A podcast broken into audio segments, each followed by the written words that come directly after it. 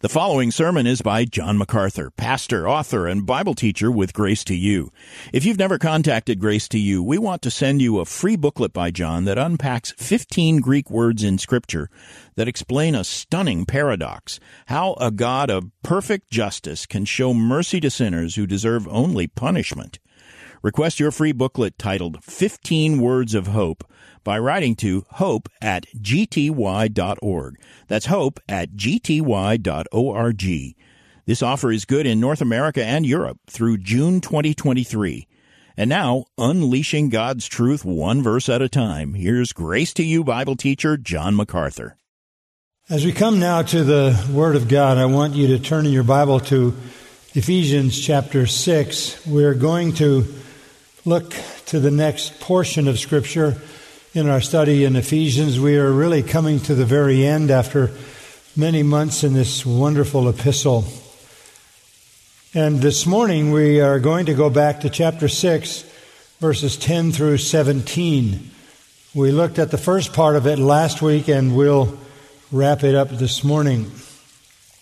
We will be considering the believer's armor, which is a familiar portion of Scripture, and I think it was back in 2008 or so, I did a series on this. It may have been eight or nine messages which are available at the Grace to You website. But for us, in this season, I'm just going to consider the armor of the believer in one message and we'll, we'll gather it all together this morning. To begin with, let me read starting in verse 10 of Ephesians 6. Finally, be strong in the Lord and in the strength of his might. Put on the full armor of God so that you will be able to stand firm against the schemes of the devil. For our struggle is not against flesh and blood, but against the rulers, against the powers, against the world forces of this darkness, against the spiritual forces of wickedness in the heavenly places. Therefore, take up the full armor of God so that you will be able to resist in the evil day, and having done everything to stand firm. Stand firm, therefore, having girded your loins with truth, and having put on the breastplate of righteousness, and having shod your feet with the preparation of the gospel of peace. In addition to all, taking up the shield of faith with which you will be able to extinguish all the flaming arrows of the evil one and take the helmet of salvation and the sword of the Spirit, which is the Word of God. This is really Paul's wrap up on this amazing letter to the Ephesians. After giving us so much information in the opening three chapters about salvation and so much already in chapters 4, 5, and 6 about sanctification, he comes to his final emphasis as he notes in verse 10 saying, finally, to draw our attention to the fact that there is a war and we are in that war by virtue of being a part of the kingdom of light. Because we belong to the Lord, we are at war with the devil and his schemes. Now, verse 11 kind of sums up the text. Put on the full armor of God so that you will be able to stand firm against the schemes of the devil. The devil has schemes. You want to stand firm, you can do that if you put on the full armor of God. We need to understand that we have a supernatural enemy. That our enemy is not only the flesh, our fallenness, our unredeemed fallenness, but the enemy is the devil. And the Bible says so much about him. He originally was the anointed cherub, Lucifer, Lucifer may have been the worship leader of heaven and the holy angels before his rebellion. He rebelled against God and took with him in the rebellion a third of the holy angels, and they became his demon force. Scripture identifies him as the prince of this world, the prince of the power of the air, the God of this age, and the prince of demons. This is a real supernatural force of wickedness in the heavenlies. That means in the spiritual realm. He has personal names. 52 times in Scripture, he is referred to as Satan, which means adversary. 35 times he is referred to as the devil, which means slanderer. He is called the serpent, the great dragon, the roaring lion, the evil one, Abaddon or Apollyon, which means destroyer.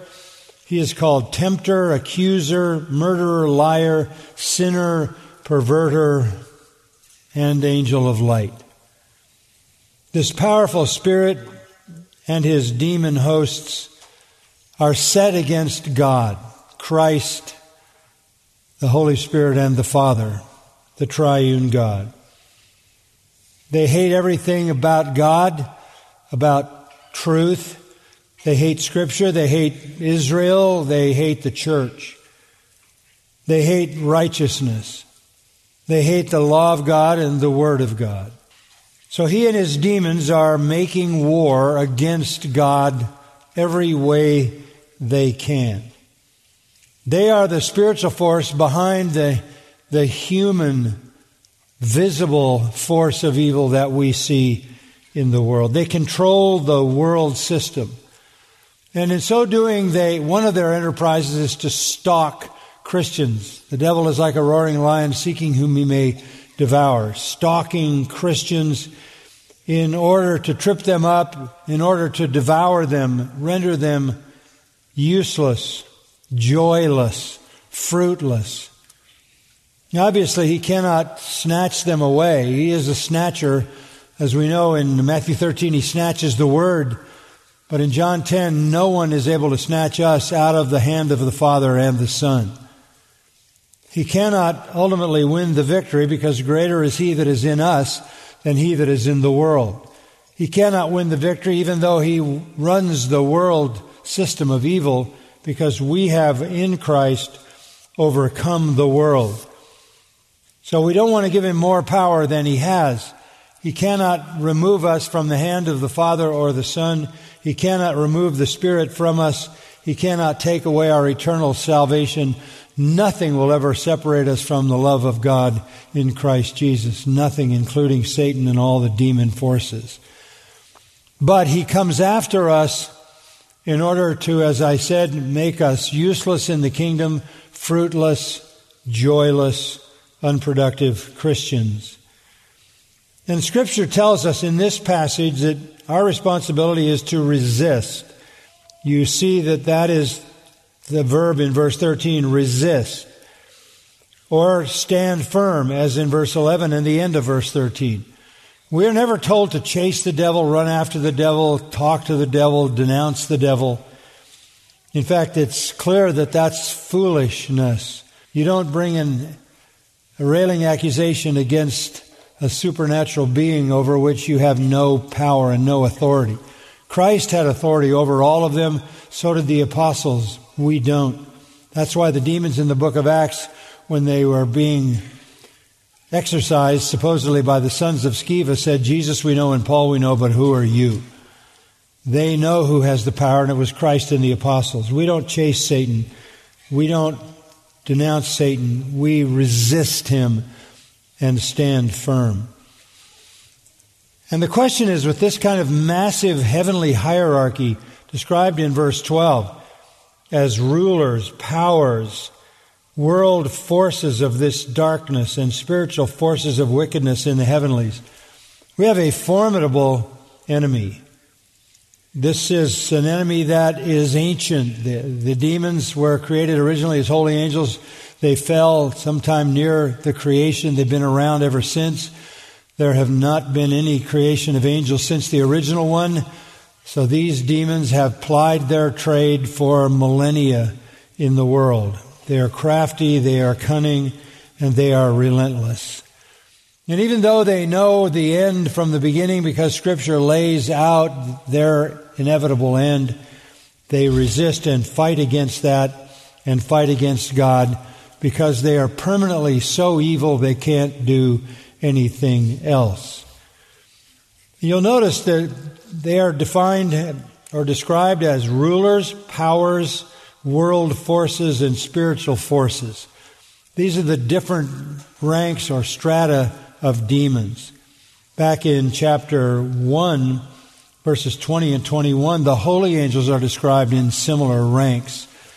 So these demons have certain roles to play. Some are rulers, some are known by their evil power, some are behind the world governments, they are world forces, they are the ultimate globalists who are pushing the world toward one final evil world kingdom ruled by Antichrist under the full power of Satan.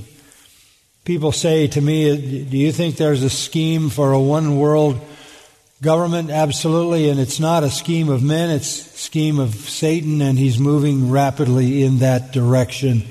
Everything points to that. The real enemy is behind the human forces of evil, and it is the power of Satan and his demons. They are the world forces of this darkness. They are the spiritual forces of wickedness. And the truth is, according to verse 12, we struggle against them. Our struggle is not against flesh and blood. People are not our enemy. They're the mission field. They are Satan's dupes. They are Satan's agents. They are the children of the devil, the Bible says. They have his desires and they do his bidding. But behind them, the real struggle is with the forces of supernatural, spiritual beings who are doing everything they can to destroy the work of God and destroy the usefulness of God's people. So this is a severe, serious struggle. The word struggle in the Greek is pale, and it basically is simply, if you just took it in the literal sense, it means to swing around back and forth. So it became a word used for wrestling, which is what happens in a wrestling match as two opponents grapple with each other. We are in a wrestling match with a very, very powerful enemy, not to be taken lightly without sad, sad results. Now, in the end, the Lord will triumph. Romans 16:20 says that God will crush Satan shortly under our feet. Revelation 19 and 20 describe the end of Satan, how the Lord Jesus in his return takes Satan and his demons and throws them forever into the lake of fire prepared for them. Christ has already won the victory over Satan. And you remember the apostle Paul said in Colossians that when he died on the cross, he showed up in the presence of demons and declared his triumph over them at the cross. But in the meantime, we are living in what Paul in verse 13 calls the evil day. What day is that? That's any day there's evil. And what day is that? That's every day. So living in this evil day, understanding this formidable, massive, supernatural, global force of spiritual beings set on fighting everything about God and His kingdom and His plan, we have a real challenge, a real struggle. And because we can't see it doesn't mean it's not there. So how do we deal with it? Well, verse 11, again, back to the summation statement, put on the full armor of God so that you will be able to stand firm against the schemes or the methods of the devil. You have to put on the armor of God. Put on there, by the way, is a verb that means put on and leave on. It's a permanent statement. Put it on and keep it on. Once for all time, not on and off like some kind of a uniform when you go to play a game for a team. This war never ends. There is no time to rest. There is no R&R. There is no leave. This is constant. And we put on the armor of God to be able to stand firm. He says it twice, once at the end of verse 11 and once at the end of verse 13. Having done everything to stand firm. Doesn't matter what you've done if you don't stand firm at the end. And that's a really important word to, to emphasize. There are a lot of people who do a lot of things in terms of the kingdom and kingdom ministry and kingdom work and preaching and teaching and, and serving, but when the dust settles, they're not standing at the end. We all know about that. It's a pretty common thing that Satan is able to do damage to, to some in the kingdom and dire damage to leaders, pastors, Bible teachers, etc., etc., all the way down through the ranks of Christians. The goal is that when the battle finally ends, at the very end, having done everything you've done, you're standing firm. It's what Paul called for in 1 Corinthians 15 58. Be steadfast, immovable, always abounding in the work of the Lord. Steadfast, immovable, always abounding in the work of the Lord. Or doing everything, and at the end of everything, you're still standing. And you might say, is it possible with such a formidable enemy and his devices are so massively effective today with uh, the media, the internet, and the culture encroaching on us whether we want it or not? Is it possible at the end to be standing? It's not only possible, it's expected of us. And the reason is because we have the armor. We have the armor. It's a question of putting it on and taking it up as we will see. So I'm going to give you just really an overview of this armor. I think this will be helpful to you to do it in one setting. Paul is a prisoner at this time, and of course, he's surrounded by Roman soldiers because he's imprisoned by Rome. And he's seen plenty of Roman soldiers in his life and ministry traveling through the Roman world. And he finds uh, in the Roman soldier a good illustration of what is necessary for the believer to be victorious in the battle against the schemes of the devil. And so he draws his picture out of the vivid reality of a Roman soldier. There very possibly was one nearby, if not in full armor, nonetheless a Roman soldier nearby, even when he wrote this under the inspiration of the Holy Spirit. Now, the first piece of armor is in verse 14. Stand firm. Stand firm. For the third time, he says, stand firm. That's the third time. Stand firm, therefore, having girded your loins with truth. Let's call it the belt of truth. He starts with the belt as the first aspect of armor. Why would he do that? Well, that's a very common place to start if you're a soldier. Uh, people wore tunics in those days, and you would have a tunic that was probably below your knees, typically. That was what gentlemen did. And uh, if you were going to engage in war, that was the kind of clothing you would wear. You had to do something because you can't go into war with your skirt blowing in the breeze. This loose piece of uh, material around your neck with armholes wasn't going to be an aid to any kind of success in battle. So the first thing they would do is put on a leather belt, a wide leather belt, pull up the, the hem and the edges of their tunic, turn it into some kind of a male mini skirt, if you will, so that it didn't encumber them and somebody couldn't pull it over their head and stab them and that would be it. So they were covered with appropriate undergarments, but the first thing you did as a soldier when you knew you were going to face battle was get yourself in a position with your tunic that it was not going to be harmful to you, it was not going to be a danger. Girding your loins is an old expression. It appears in the Old Testament, girding your loins. It was a picture of preparation. For example, in Exodus 12, girding your loins to, to leave Egypt at the Passover time. It was a way to pull in the loose ends, is what it's talking about. Gather everything up, trim everything down, get ready. And having girded your loins with truth is borrowed, interestingly enough, from the book of Isaiah. Isaiah chapter 11, verse 5 speaks of Messiah. Messiah, the branch, who will be empowered by the Holy Spirit who will fear the Lord, who will judge righteously, who will slay the wicked. And it says of Messiah, righteousness shall be the belt of his loins, and faithfulness the belt of his waist. So in that case, it's a belt of righteousness and a belt of faithfulness. It, it's that that pulls everything together as the Messiah goes to war. It speaks of Messiah's final readiness for the final conflict. He is prepared for battle. And what is the belt that pulls everything together? Well, in the text it says the belt of truth or the, the girdle of truth. It could be content, it could be truth as such, sound doctrine.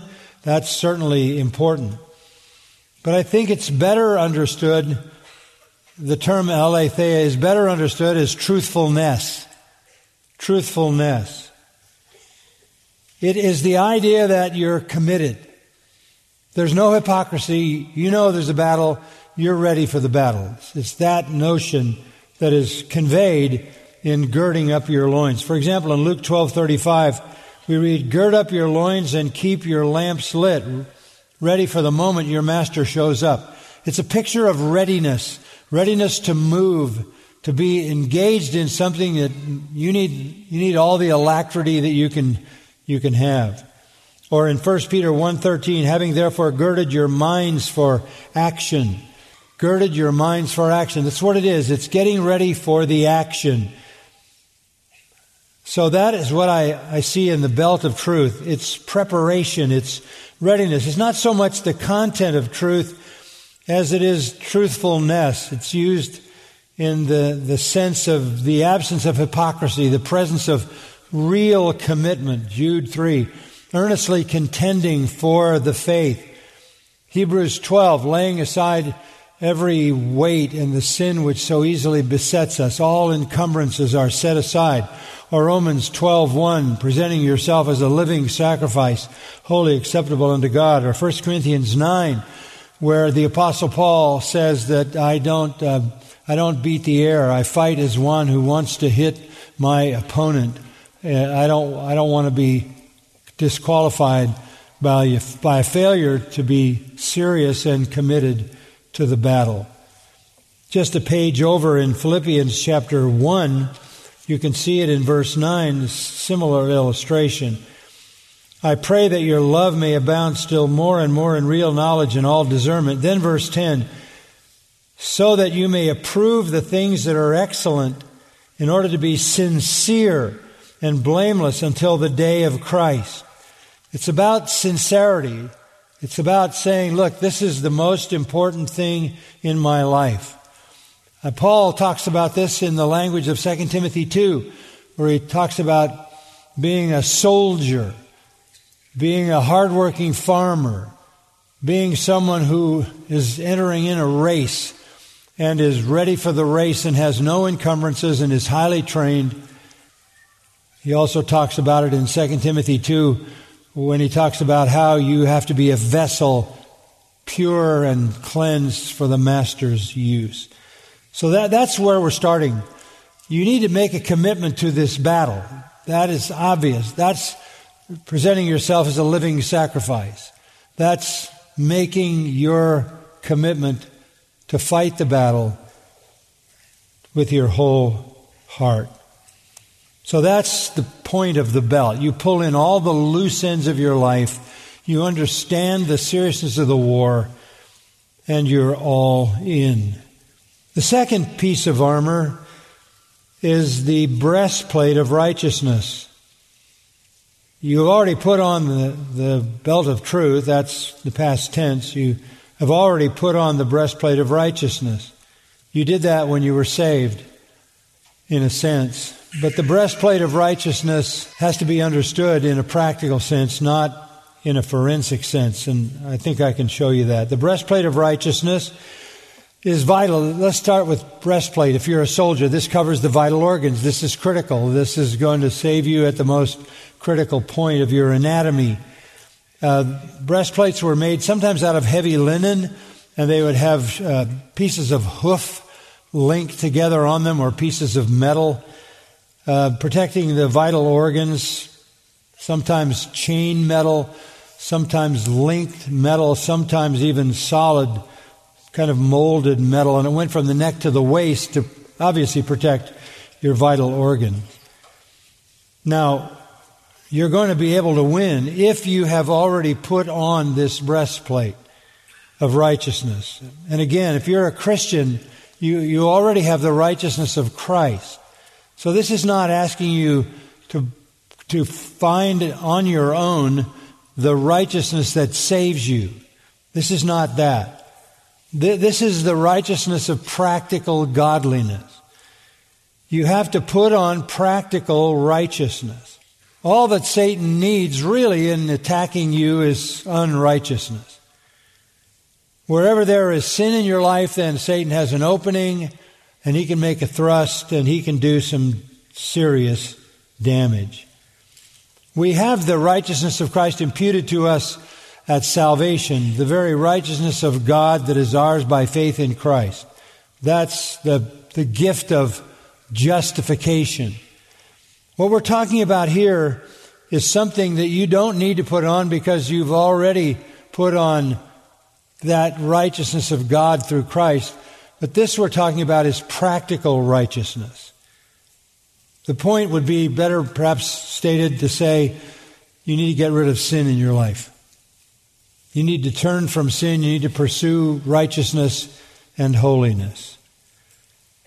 2 Corinthians 2, the Apostle Paul warns that if you, if you have sin in your life, you're going to give the devil an opportunity. You're going to be ignorant of his devices. Back in Ephesians 4, the same thing. If you look at verse 24, put on the new self. In other words, live consistently with your new life, which in the likeness of God has been created in righteousness and holiness of the truth. You have been created that way in a positional sense. Now you need to live that way. So lay aside falsehood. Speak truth with each one of your neighbors, for we're members of one another. Be angry and do not sin. Don't let the sun go down on your anger, meaning don't give the devil an opportunity. So any kind of sin in your life allows the devil access to do damage. In 1 Corinthians 15:34, the apostle Paul said, "Awake to righteousness and do not sin." In 2 Corinthians 7:1, he says, "Let us cleanse ourselves from all defilement of the flesh, perfecting holiness in the fear of God." So again, when you came to faith in Christ, you were granted righteousness. The very righteousness of God was imputed to your account.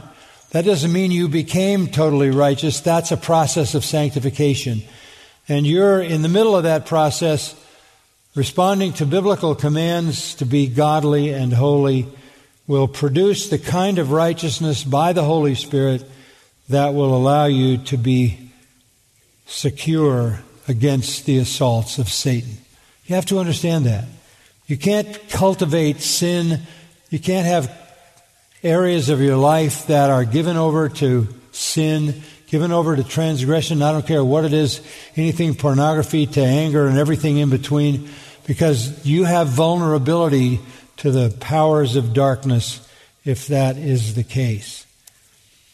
So to start with, you have to go into this Christian life with a complete commitment, tie up all the loose ends and realize you're going to have to fight this battle with some sober mindedness.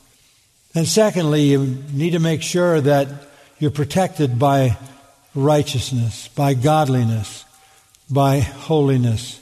Pursue holiness in the fear of God.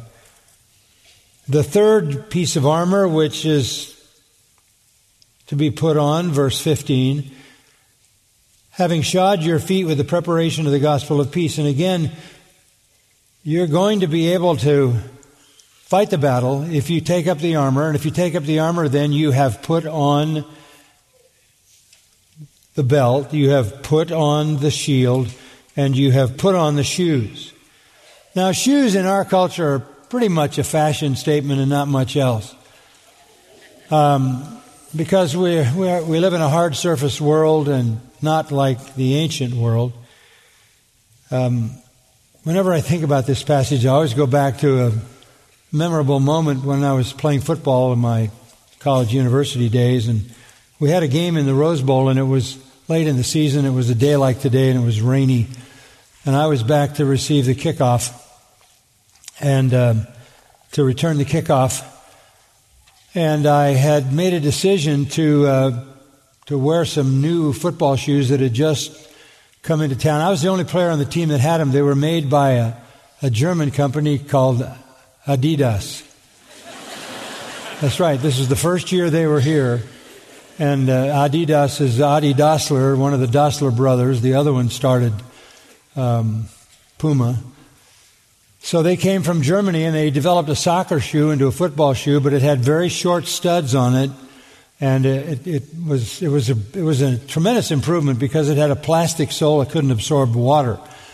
And up until that time, football shoes were leather, and over a period of, of a season, they sucked up so much water. It was like having lead feet. But they did have longer spikes, but I thought, you know, this is the time I'm going to switch over to these exotic new shoes. The kick came down, I caught the kick, took three steps, hit a mud spot, and ended up flat on my back on the six yard line. Not exactly where I wanted to be. But it stood in my mind that I had made a foolish decision about having ill prepared my feet. So in the interim few minutes, I went to the sideline and I got the right kind of shoes. I haven't been in combat, but you have to have the right kind of shoes, and we have that illustrated to us all the time in athletics. You have to have whatever allows you to function in the combat of athletics. Footwear is very, very important. And in battle, it was far more important because it was life and death. And the Roman soldiers did marches, long, long marches. So they had to have tough leather boots. And they, they would literally take nails and push them through from the inside so they had like spikes. So they could move over the terrain and so they could hold their ground when they were in hand to hand combat. Believe me, they weren't slipping and sliding in sandals. They, they had to have, it was a matter of life and death. Necessary for long marches, durable, and with the ability to grip the ground in such a way that they couldn't be pushed off balance. Well, that is precisely what the Apostle Paul sees here. He sees the believer needing some shoes that anchor him or her, that allow him to take the full attack and not move. No slipping, no sliding. And what are the shoes? The gospel of peace. This is marvelous. The gospel of peace. What do you mean by the gospel of peace? Well, let's go back to Philippians, I'm sorry, to Ephesians chapter 2. Back to Ephesians 2, verse 12. Remember that you were at that time, before your conversion, separate from Christ, excluded from the commonwealth of Israel, strangers to the covenants of promise, having no hope, and without God in the world. That is the condition of a non-believer. Separate from Christ, without God in the world. That's true of all unconverted people. But what happens in salvation, verse 13? Now in Christ Jesus, you who formerly were far off have been brought near by the blood of Christ. For he himself is our peace. That's so important. He himself is our peace. So what happened at salvation? What do you mean, He is our peace? Listen to the language of Romans 5. Therefore, having been justified by faith, we have peace with God through our Lord Jesus Christ. Peace with God through our Lord Jesus Christ. Verse 10 says, We were enemies. We are now reconciled to God through the death of his son. So, what does it mean to say the gospel of peace? The gospel brings you peace with God. We're not talking about psychological peace, emotional peace, experiential peace. We, we also are blessed with that as a fruit of the Spirit. But the main issue is that we have been made literally children of God. That's the peace that has taken place through Christ. We were enemies. We hated God. God was angry at us. And the gospel produced peace. So, how does that relate to the Christian life? It relates to it in a very simple way God's on your side.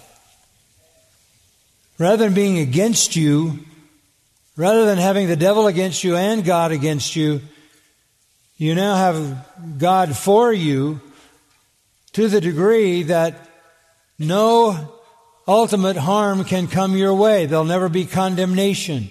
Nothing will ever separate you from the love of Christ. You have overcome the evil one. Greater is he that is in you than he that is in the world. You have overcome the world.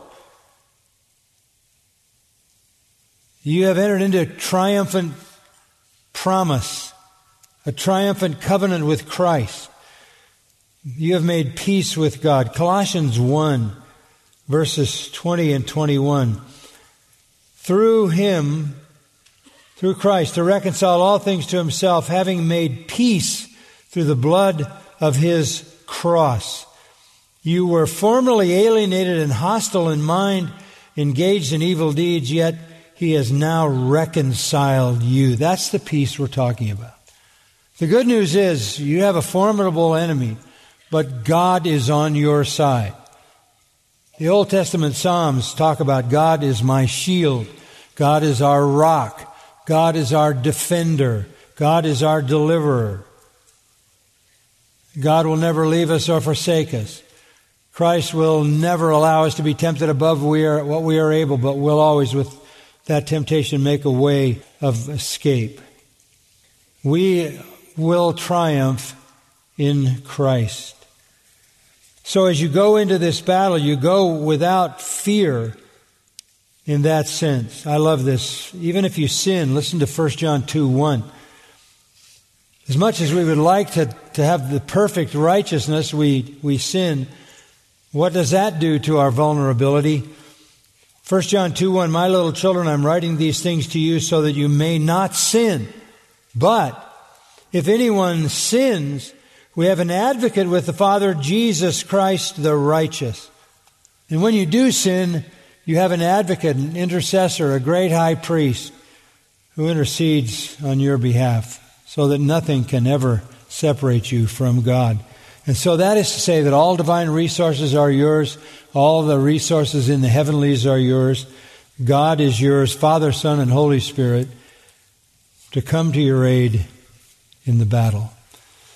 So, the first three parts of the armor a belt that pulls everything together that speaks of commitment, a breastplate of righteousness that speaks of living a righteous and holy life as protection, and thirdly, being able to stand against anything and everything the devil throws at you because you have backing from the eternal God, Creator, Redeemer, and your loving Father.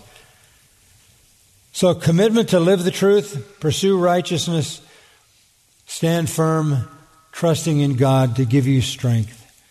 That's the first part of your armor. And by the way, you put this on and leave it on your whole life. Now we come to some additional parts of the armor. Number four, verse 16. In addition, in addition. Here are some that you take up. The others you have on all the time. Here are some that you take up at the time of battle. The first one is the shield of faith. Thureion is the term. There are a number of Greek words for different shields. There was a small round shield that a soldier had on his forearm, on his left forearm, typically if he's right handed, and he would fight with a dagger with his right hand and parry blows with his left. That's not this. This is Thureion, which is it's like a small door, maybe four feet by two and a half feet. Full protection, double protection. On top of the breastplate, you had this thick wood, usually covered with leather, and then the leather would be saturated with a non flammable oil because darts, arrows would be shot at it and they should be extinguished when they hit that, that saturated leather. The way these, um, these shields were used was in a phalanx. That's an old word, but basically the front of the army would put them side by side. You'd have just wooden shields for many miles sometimes, just in front of the enemy. It was the double, double protection. Beyond confidence in God's faithfulness, beyond righteousness, beyond commitment, you had this added protection.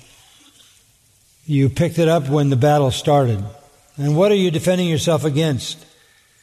Well, he says this is how you extinguish the flaming arrows of the evil one. The evil one is Satan, his flaming arrows are temptation.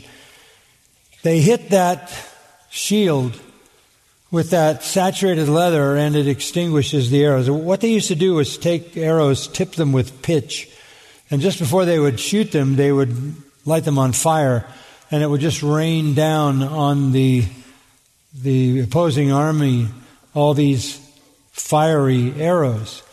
The idea was that if it could hit the, man, it would splatter the pitch and then the fire would move across him and it could be deadly. So, what, what are we talking about with these arrows? Well, we're obviously talking about temptation. Satan is shooting temptation at us. We have double protection if we have the shield of faith. He shoots um, sins of temptations of impurity, anger, selfishness, doubt, fear, disappointment, discouragement, lust, greed, covetousness, pride you name it, whatever, whatever is coming at us are his flaming arrows. And what is the defense? It's a shield of faith. What does that mean? That means that you extinguish Satan's temptations if you believe in God, if you truly believe not only in him, but believe his word. Faith overcomes temptation. In what sense? Well, what Satan wants you to do in a temptation is to believe that this is what you deserve, this is what you need, this is most satisfying, this is something to be desired, and uh, the reason that God is withholding it from you is because He's mean, He's narrow minded, He's legalistic. That's exactly what Satan said to Eve in the garden. You can't trust God, he said. You can't trust God. God doesn't want you to be like Him. You eat that fruit, you'll be like Him. He doesn't want that. God is not good like you think. He's withholding a real, true satisfaction from you in that fruit. And that's because He doesn't want you like Him and He's, he's mean. And Eve believed the lies of Satan and the whole human race fell. You can't trust God. Trust me, the devil always says. You can't trust God. Trust me. I'll give you the real joys. I'll give you the real fulfillment. I'll give you the real satisfaction. You find it through sin. It was that way with Jesus in his temptation. Satan was saying to Jesus, You don't deserve to be deprived. You don't deserve to be hungry. You don't, be, you don't deserve to be mistreated. You don't deserve to be rejected. You can have all the kingdoms of the world. You can have bread you just created out of nothing. Take what you deserve. Take what will satisfy you. Those were the flaming arrows.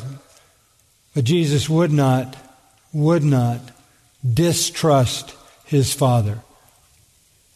He would not. So every temptation is designed to make you believe God is holding back something fulfilling. That's the devil's constant lie. So 2 Corinthians 1.24 says, by faith you stand. By faith you stand. If you just trust God, you stand. You overcome the devil, you overcome the world, 1 John 5 4, by your faith. By your faith. That's why four times in Scripture it says, the just shall live by faith. So the shield of faith is the consistent trust that the Lord has the best for us, and His will is the best, the most satisfying, the most delightful, the most fulfilling, the most joyous. And every time you sin, you have allowed your flesh to believe the devil's lie that there is satisfaction in sin that is greater than the satisfaction in obedience to God.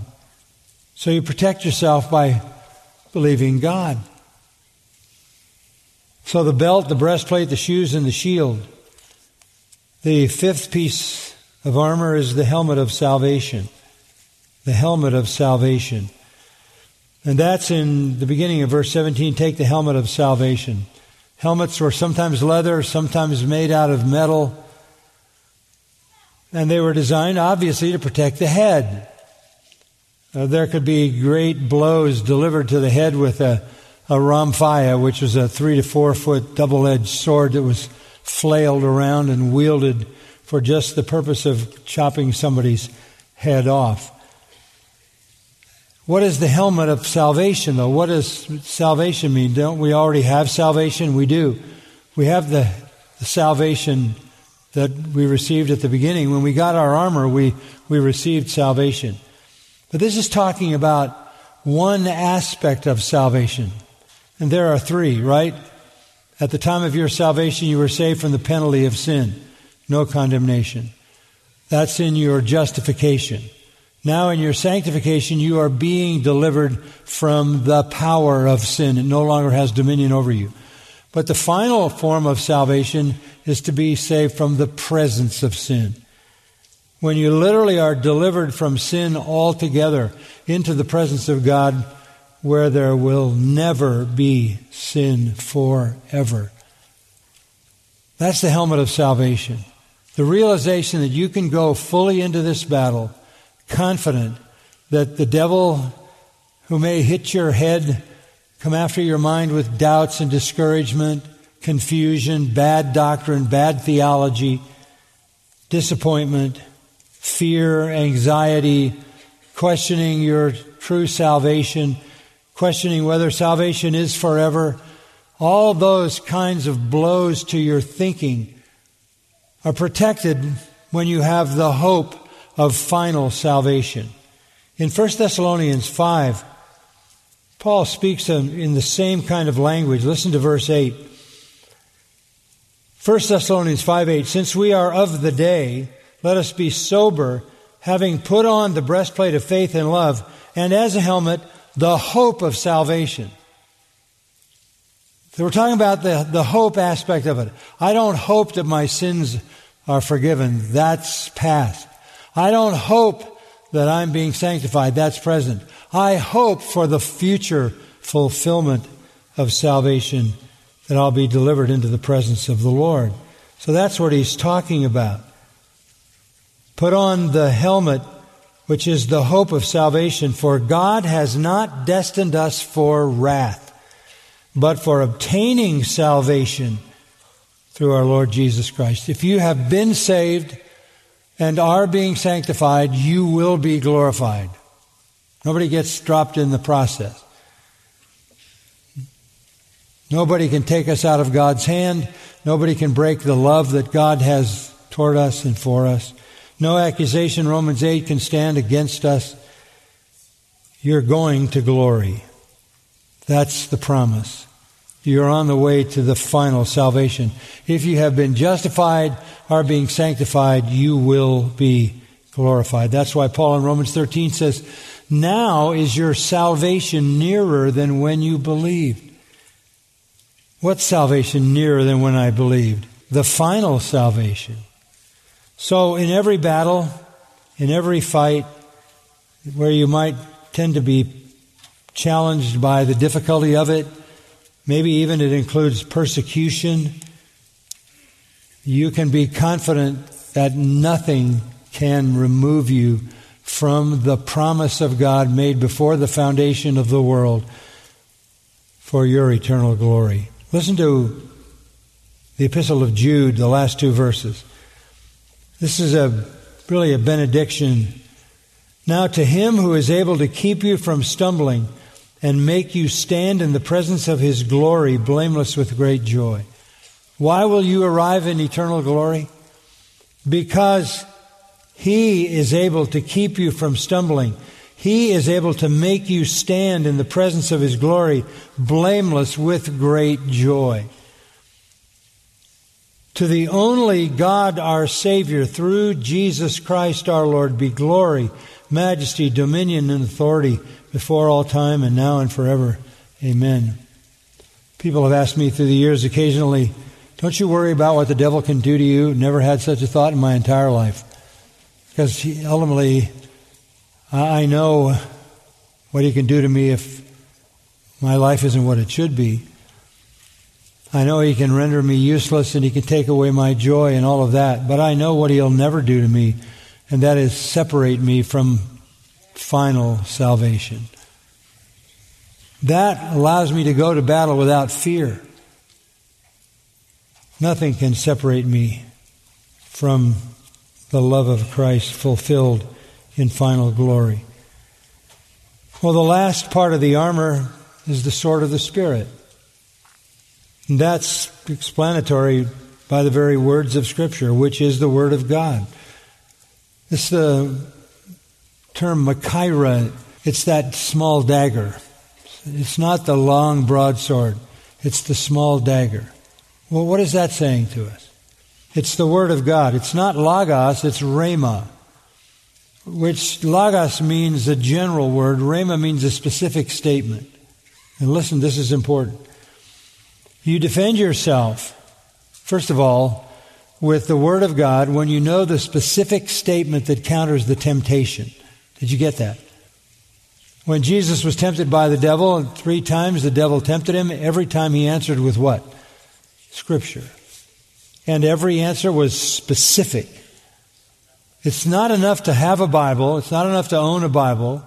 It's not enough to have some general notions about what's in the Bible. When Satan comes at you, you need to know the specific truth of Scripture that counters that temptation. Or you, you will be a victim. Because he'll strike you in your ignorance. This is talking about a small dagger that was used in very intimate fighting. It's the very term that was used of the sword that Peter used to cut off the ear of Malchus in the garden in Matthew 26. It's the same word that was used of the blade that murdered James, the brother of John. It's the same sword or dagger used to slay the martyrs of Hebrews 11. It's very precise. And we have to wield it that way. It is of the Spirit, meaning it is originated from the Spirit, and both is both that and it is spiritual. It's a spiritual weapon. Nothing is more powerful, sharper than any other sword. So it is the, the, the weapon that is powerful in the kingdom of darkness in the spiritual realm. But it originates from the Holy Spirit, who's the author of Scripture. That's what that phrase means. So we have in our hands the perfect, the perfect weapon, both to use defensively, like Jesus did when he quoted Scripture and Satan left him, and to use offensively. We use it because people are born again by the, by the word, the use of the sword. They are sanctified by the use of the sword, John 17, 17. They are comforted by the use of the sword. They are instructed by the use of the sword. All scripture is given by inspiration of God that we may be perfect, thoroughly furnished unto all good works. So, you mark it down that you, the Bible is only as useful to you as you know the contents in it so that you know what the biblical answer is to the temptation. You can parry Satan's daggers and arrows. And you can also use the word offensively because of its immense power to save and sanctify. So, to wrap it up, let's go back to verse 10. Finally, be strong in the Lord and in the power or the strength of His might. I want to end where we began, but I, I want to end by something I hope you'll think of as really the main point The whole armor of God is actually a picture of Jesus Christ. Christ is the truth. He is righteousness. He is our righteousness. He is our peace. His faithfulness to the Father makes possible our faith. He is the one who guarantees our final salvation. And He is the living Word of God. What this means is that when you were saved, you received Christ. We use that language, don't we? You received Christ. When you received Christ, you received the truth, righteousness, peace, faith, final salvation, and divine truth. You received the armor. That's why Paul told the Romans what to do with the armor in Romans 13. In verse 11, he said, Wake up. In verse 12 of Romans 13, he said, Cast off sin. And then he said, Put on the armor of light. Romans 13, 12. Put on the armor of light. What does that mean? He then said, Put on the Lord Jesus Christ. Putting on the armor and putting on Christ is the same thing. It's the same thing. You have Christ. You have Christ. He is everything you need. Put on Christ.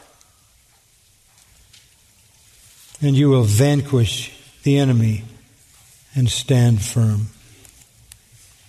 Father, we thank you for the time to be together and consider your divine truth. We thank you for the gift of Christ, not only in his death and resurrection, but in his presence. For the very armor that we need is Christ. What an amazing reality.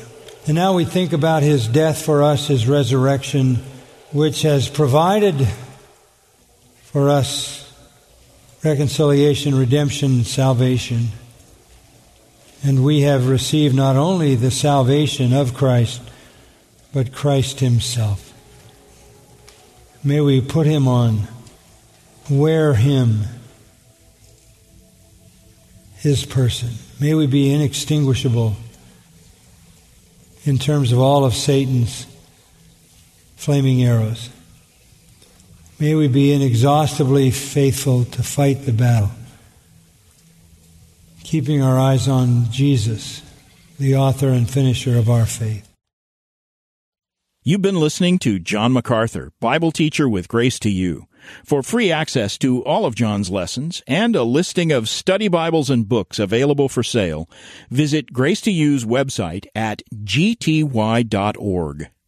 John MacArthur and Grace to You reserve all copyright protection under applicable law. Our copyright policy is available at gty.org and it includes instructions for and limitations on duplicating this digital file.